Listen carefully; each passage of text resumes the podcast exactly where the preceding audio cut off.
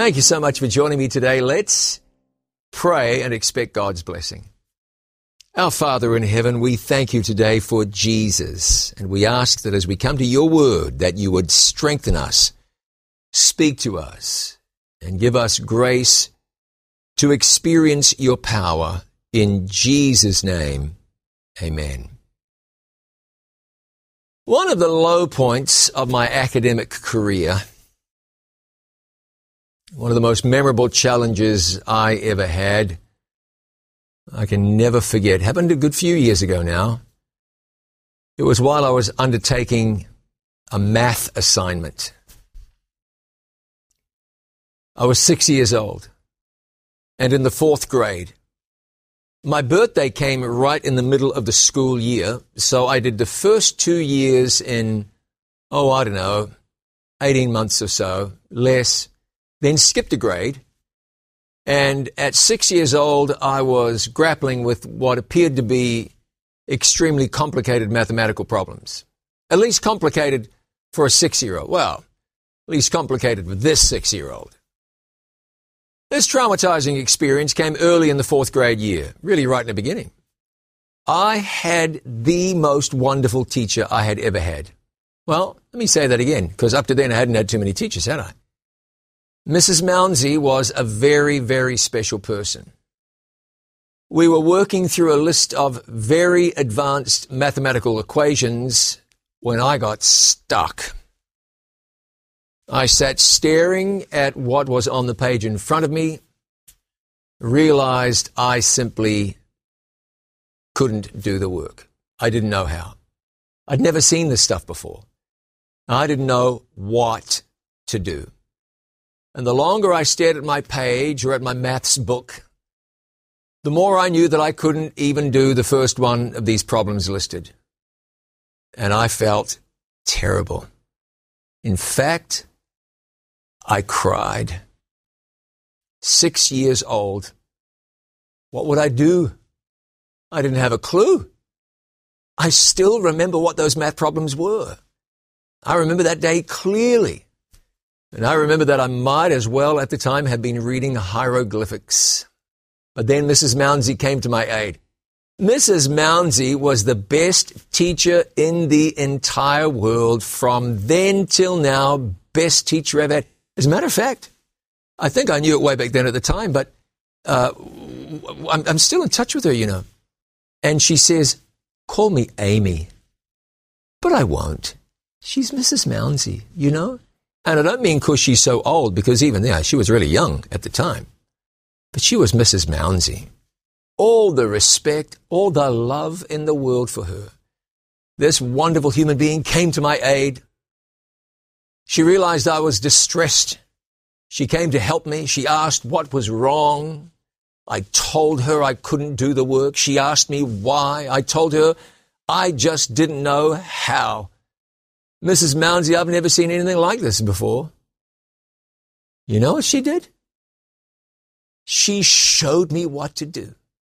And I said, Oh, now that I know what to do, it really isn't that difficult. In fact, it wasn't difficult at all.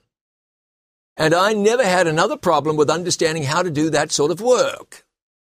All I needed was for someone to show me how. And when Mrs. Mounsey showed me how, I didn't have a problem with it. I just needed someone to show me the way. Do you think there might be a modern day spiritual parallel to my mathematical conundrum way back then?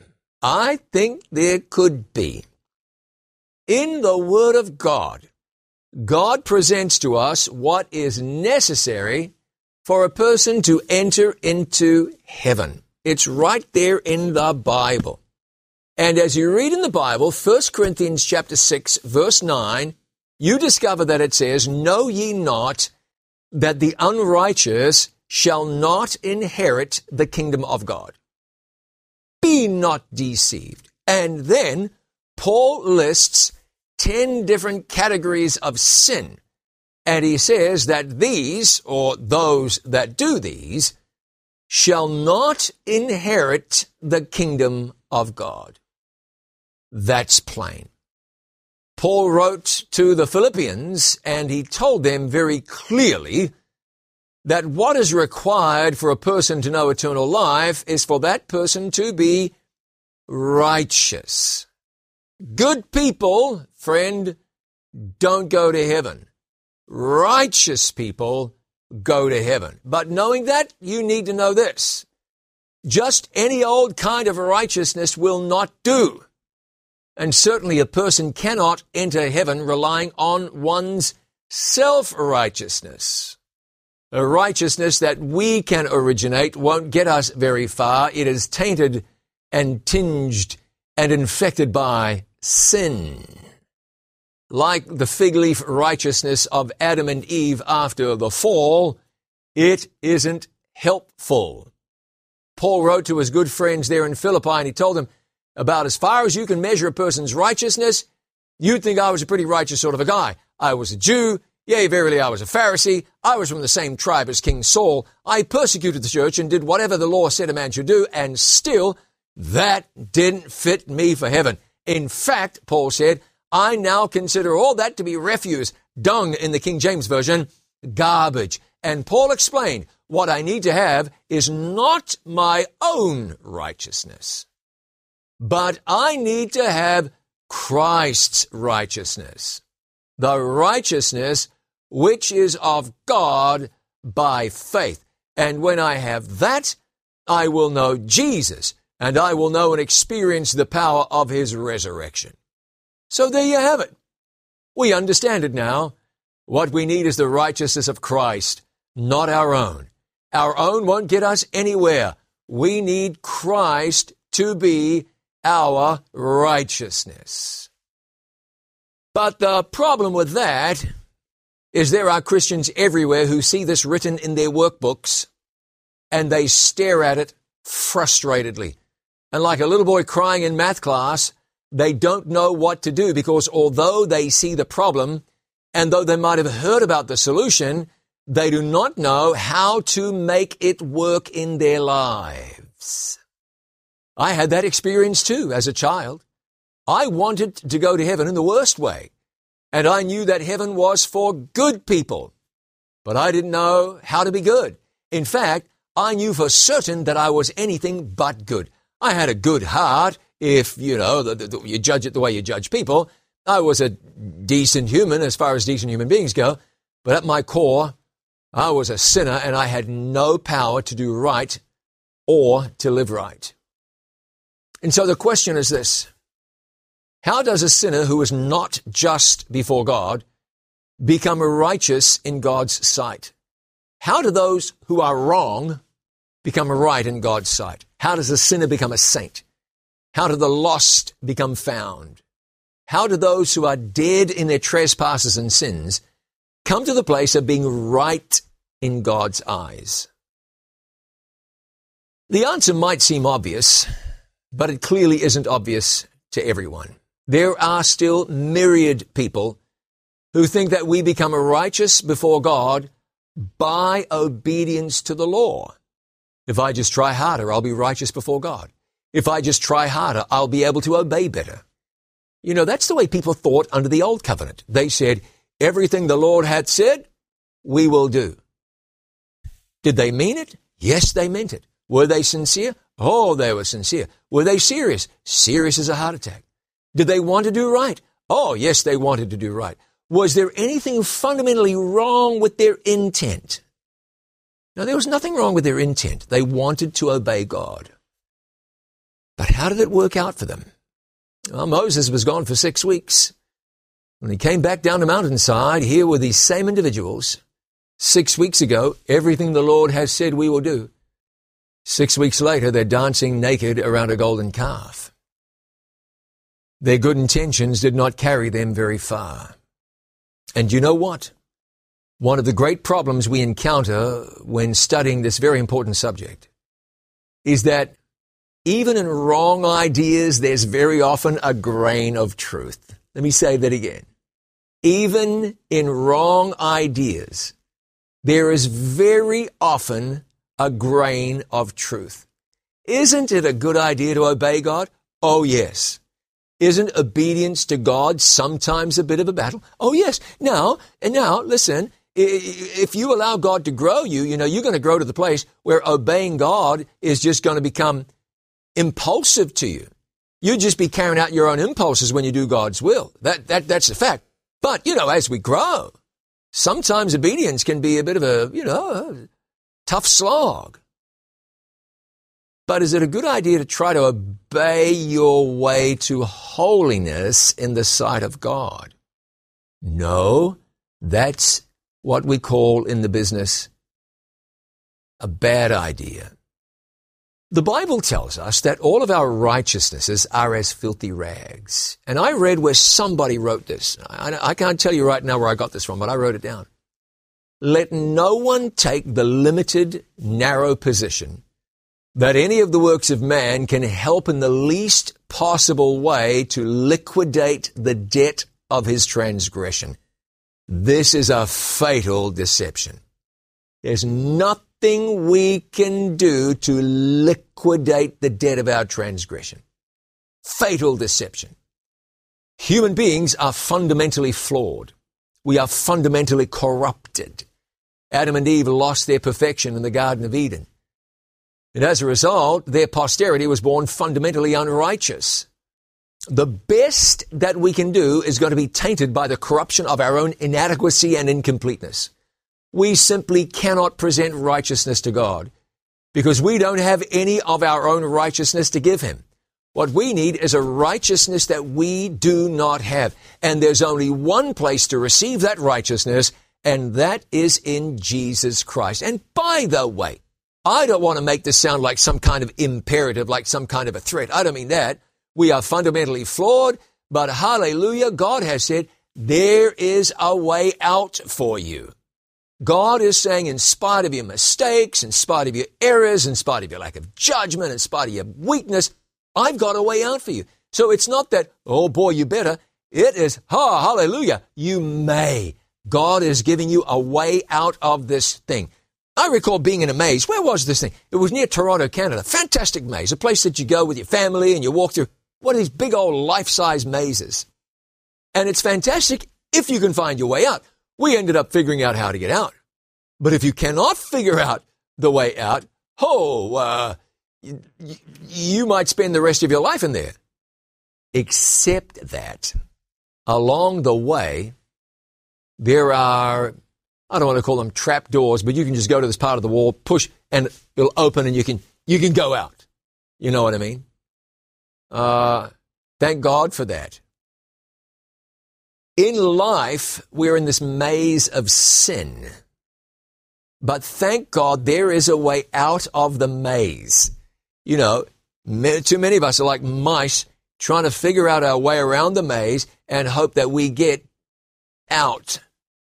It's a maze you can't get out. There's a, there's an escape hatch there that you can go through, and his name is Jesus. So let me ask you, how is it that a person experiences this righteousness of Christ? Well, full marks. I think we know the answer. It is written right there in the passage that we are considering. We receive the righteousness of God by faith. So let's talk about that. Read about it in Philippians chapter 3. We want to know how a person is made right in the sight of God. And we want to know how we can experience that rightness in the sight of God. Writing to the church in Rome, and you find that in Romans chapter 3, Paul said this. He said that by the deeds of the law, there shall no flesh be justified in his sight. That's in God's sight. For by the law is the knowledge of sin. By the deeds of the law there shall no flesh be justified in his sight. For by the law is the knowledge of sin. That word justified, let's not be afraid of it. In Greek, it is dikaiou. It means to be considered just.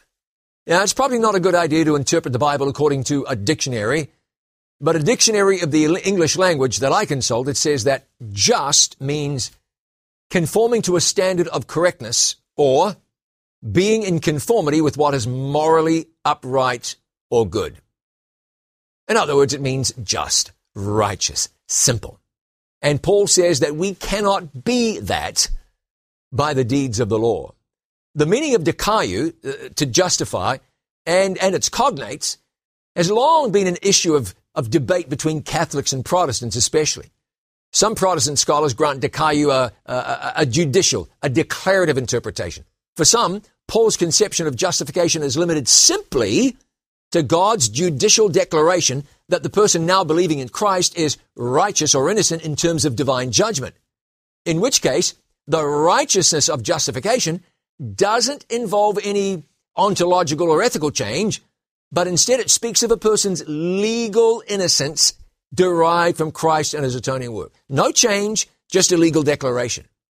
There are some who insist strongly that the righteousness of justification has nothing to do whatsoever with regeneration. Hmm. But some others insist that dikaiou has strong uh, ontological overtones. Justification in this line of thinking is virtually synonymous with spiritual regeneration, and it speaks of the sinner's actual transformation. Now, it would appear that both sides are right, but not entirely so. If justification and pardon are one and the same thing, then a person who is justified is affected thoroughly, not only pardoned, but cleansed. Now, how cleansed? Ah, there's the rub. Cleansed and pure. That is righteous. But this isn't a cleansing that brings with it, listen, this isn't a cleansing that brings with it maturity. Hmm? Cleansed, made, declared righteous. Where does maturity come into it? Really important. Because there's still a need for growth and there's still a need for development. Maybe this is the middle ground that uh, theologians, at least the theologians in question so far, have been missing. I think it is. Jesus tells a story about two men who went to the temple to pray. One was a Pharisee, the other was a publican. Remember how Jesus starts the story. He begins in Luke 18 and verse 9 by saying, Jesus told this to certain individuals who what? Who trusted in themselves that they were righteous. Pharisees, you see, these were very zealous, very dedicated, outwardly moral individuals. So there was a tendency among them to trust in their own righteousness and to think of themselves as pretty holy. Paul had been a Pharisee. So let's pick up the narrative in verse 11. Bible says, The Pharisee stood and prayed thus with himself, God, I thank thee that I'm not as other men are extortioners, unjust, adulterers, or even as this publican. I fast twice in the week. I give tithes of all that I possess. Anything wrong with the things that this man did? No, no, no, no. Tithing and fasting, both very good things. But what was his problem?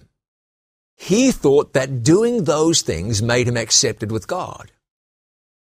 And that was not accurate. But then there's the poor publican. Publicans were hated. They collected taxes on behalf of the Roman government. You know how in the Middle East, locals get into a lot of trouble when it is suspected that they're working with the occupying forces. People don't like that.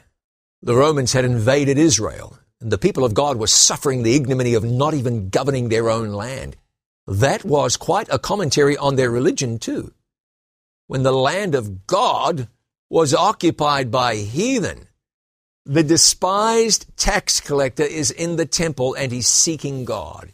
And what does he have to recommend himself to God? Nothing. He knows that he's a scoundrel. He knows that he is unrighteous. He knows that he needs God's mercy. So he calls out to God and he says simply, God, be merciful to me, a sinner. That was all.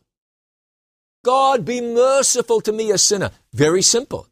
And what did Jesus say about the man? He said, This man went down to his house justified rather than the other. He was justified. Pretty simple. according to God, and he was declared righteousness before him. I read somewhere where somebody said, and I mentioned this a moment ago, that justification and pardon are one and the same thing. And I think that's right too. But Paul went on to say in verse 21, but now the righteousness of God without the law is manifested, being witnessed by the law and the prophets, even the righteousness of God, which is by faith of Jesus Christ, unto all and upon all them that believe. For there is no difference. Verse 24. Being justified freely by his grace through the redemption that is in Christ Jesus. So you see, Paul is telling us the only way we can be justified is through Christ. Through Christ. This is why he asks us in verse 27, where is boasting then? He says it's excluded. There's no place of boasting or for boasting. There's no place for pride when it comes to righteousness because we realize that our righteousness doesn't come from us, but it comes from Jesus. And what sort of righteousness does Jesus give us? He gives us absolute complete, dare I say it, perfect righteousness. Now let's consider the story, very important story of Abraham. So we'll pick it up in the Word of God in Romans chapter 4. Paul wrote in Romans 4 and verse 2 that if Abraham was justified by works, then he'd have something to glory in. That is, uh, glory in himself. That's what he said. But Paul tells us that the scriptures say that Abraham did what? Can you tell me? Abraham believed God and it was counted unto him for righteousness. Romans 4 and verse 3. We read a little further on that the promise to Abraham that he should be the heir of the world wasn't made to him or his descendants through the law, but through the righteousness of faith. Abraham was told he was going to have a son. The son would not only be his heir, but he would in turn have a son. And eventually the Messiah would come out of Abraham's line. Now, when Abraham was told uh, this for the first time, huh, well, okay, in fairness, when Abraham was told for the first time, he was not an especially old man. But time, as it does, if you're blessed, passed by. And when Abraham was 99 years old, Actually, he wasn't even Abraham, he was still Abram. When he was 99 years old, God appeared to him and told him that he would multiply Abram exceedingly. Abram fell on his face. An appropriate reaction, I think. God said to him in Genesis 17 verse 4, You shall be a father of many nations. He said, A father of many nations have I made thee. Thirteen years or so earlier, Abram's son Ishmael was born. Hagar, Abram's wife's servant, was the mother of that child. But now God says, Hey, fella, you're going to be a daddy again. Abraham laughed about it. He said, Shall a child be born unto him that's a hundred years old? And shall Sarah, that is 90 years old, bear? God said, It's going to happen. And Abraham believed God. Back in chapter 15, it says that Abraham believed God and it was counted to him for righteousness. Now in Romans 4 and verse 19, we read this. And being not weak in faith, he considered not his own body now dead when he was about a hundred years old, neither yet the deadness of Sarah's womb. It goes on. He staggered not at the promise of God through unbelief, but was strong in faith, giving glory to God. And here's the key. Verse 21 and being fully persuaded that what he, God, had promised, he, God, was able also to perform. Abraham was convinced, I believe with every fiber of my being, God can do what God said he would do, even if it is unlikely as a hundred year old man fathering a child and a 90 year old woman giving birth. He believed the word of God, and that act was counted him for righteousness. It was an act of faith. He received righteousness by faith. He was not declared to be a righteous man because of the things that he had done. He was made righteous by God because he believed and accepted by faith what God had said. we can put it this way. What accomplishes justification? Does justification come as the result of our good deeds or works? That famous passage in the book of Ephesians says that we are saved by grace through faith.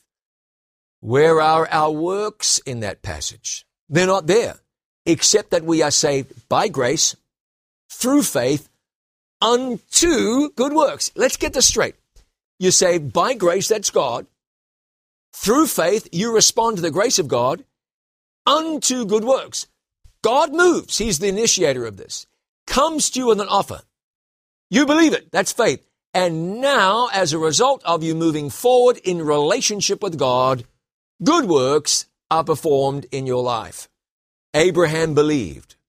And God said, that's enough for you to be considered righteous. All sounds so simple, doesn't it? You know why? It's because it is. People typically like to feel like they've done something in order to deserve something. But with salvation, there's nothing we can do to deserve it. All we can do really is accept it. It's a gift. Paul said in Romans 10 and verse 9, If thou shalt confess with thy mouth the Lord Jesus, and shalt believe in thine heart that God hath raised him from the dead, thou shalt be saved. Abraham believed God, and it was counted to him for righteousness. Justification by faith is the work of God in laying the glory of man in the dust and doing for man that which it is not in his power to do for himself.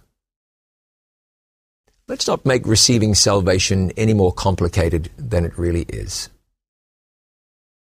There's a very human tendency to want to receive something as a result of having done something. And again, I'm going to double back around here. God says, believe, and I'll give you righteousness. For some people, that's too simple, and so they work. For other people, they say, well, where's the rest of the equation? Because if I've received righteousness, you're telling me that the, that the drunk in the gutter who remembered Sunday school song, Jesus loved me, this I know, and cries out to God through the haze, Oh God, forgive me. I just so want to be a Christian. I renounce my life. What you're going to tell me is that he can't have assurance of salvation until he's gone, what, a day, a month, a week, a year, living on the straight and narrow. And even then, Christian, how straight is the straight and narrow? How straight do you have to live and for how long before you can be sure that you have the gift of eternal life? Whereas John wrote in 1 John chapter 5 and verse 13, I write these things to you so that you may know that you have eternal life. Young man came to me. He said, Pastor, I'd like to talk to you. We sat down in the foyer of this big, uh, beautiful church. He said, uh, I'm really worried that I don't have salvation. I said, All right, uh, yeah, that's something to worry about. I said, uh, Have you accepted Jesus as your Lord and Savior? Yes, yes, I have. I mean, are, you living a daily experience with God? Yeah. Jesus real to you? Yeah. I said, I'm not, I'm not finding the disconnect. I'm not seeing the, the problem here. He said, Well, I've been told that I've got to put every last sin out of my life before I can be sure that God accepts me and has forgiven me and I can go to heaven. Isn't that something?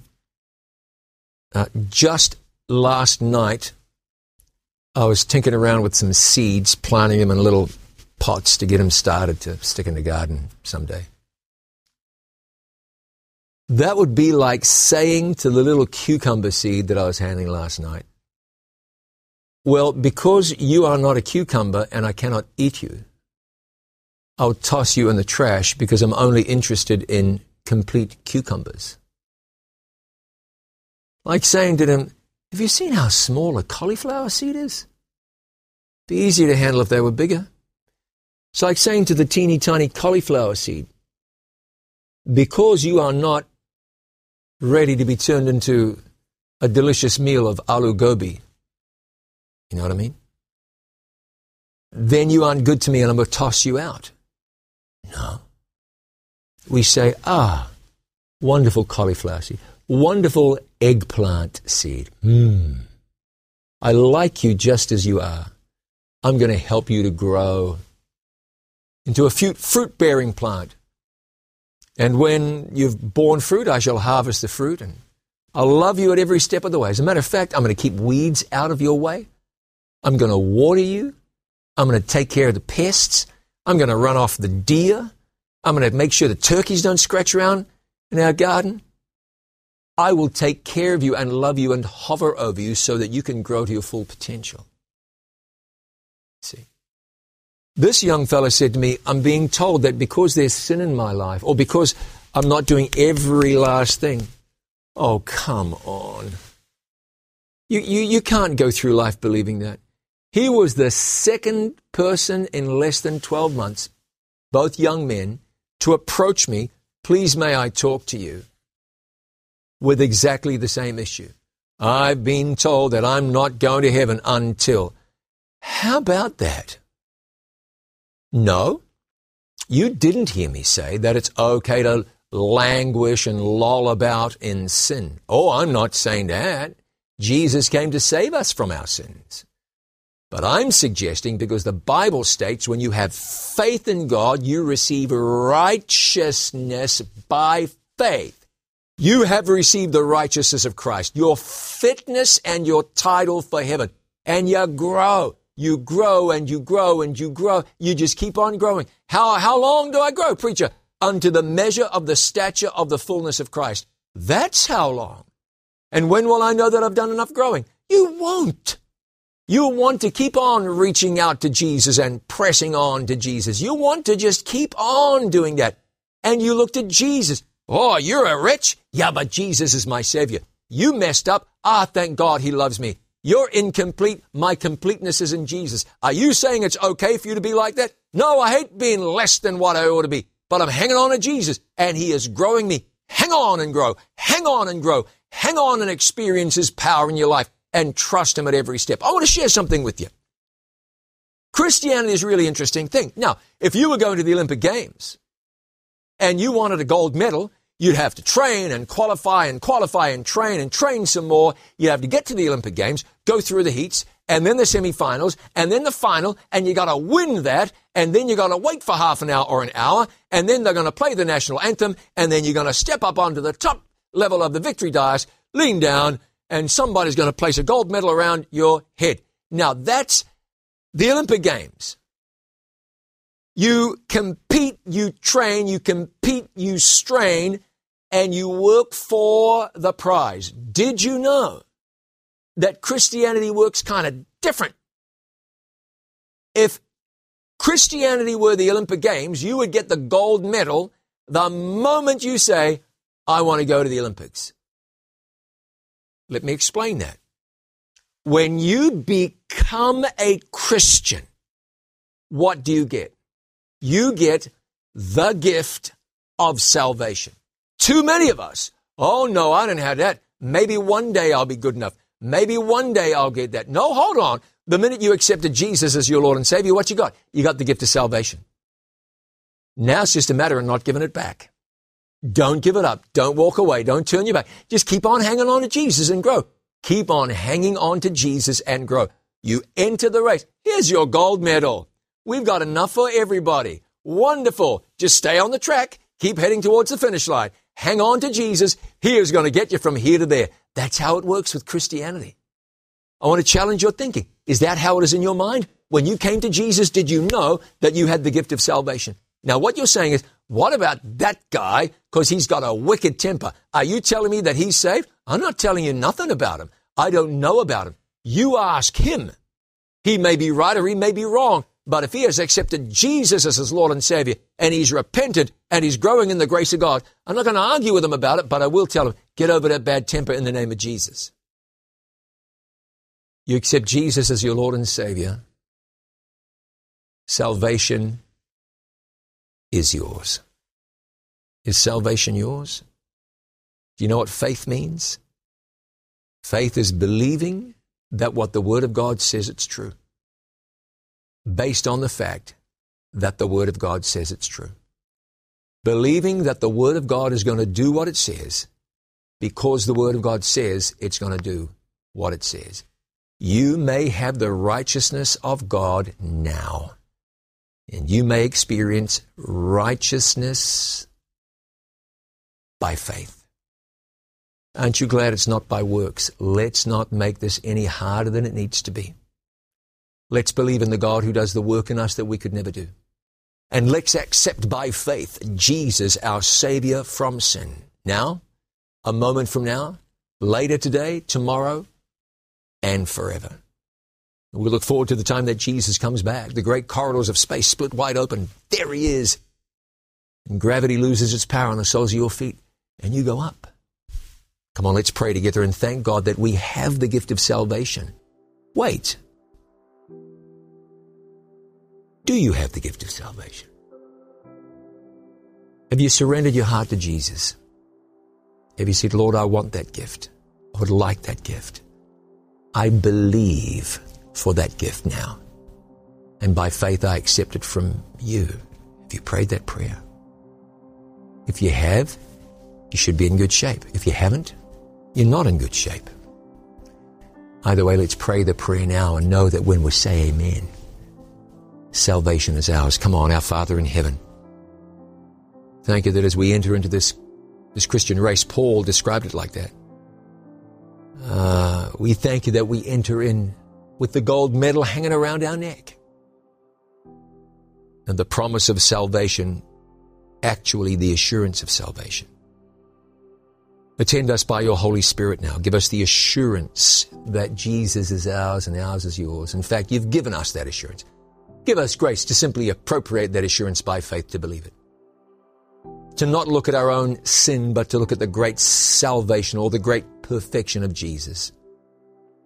We thank you today that we can have your righteousness by faith. We believe it. We thank you for it and we pray in Jesus' name. Amen. Amen and amen. And God bless you today.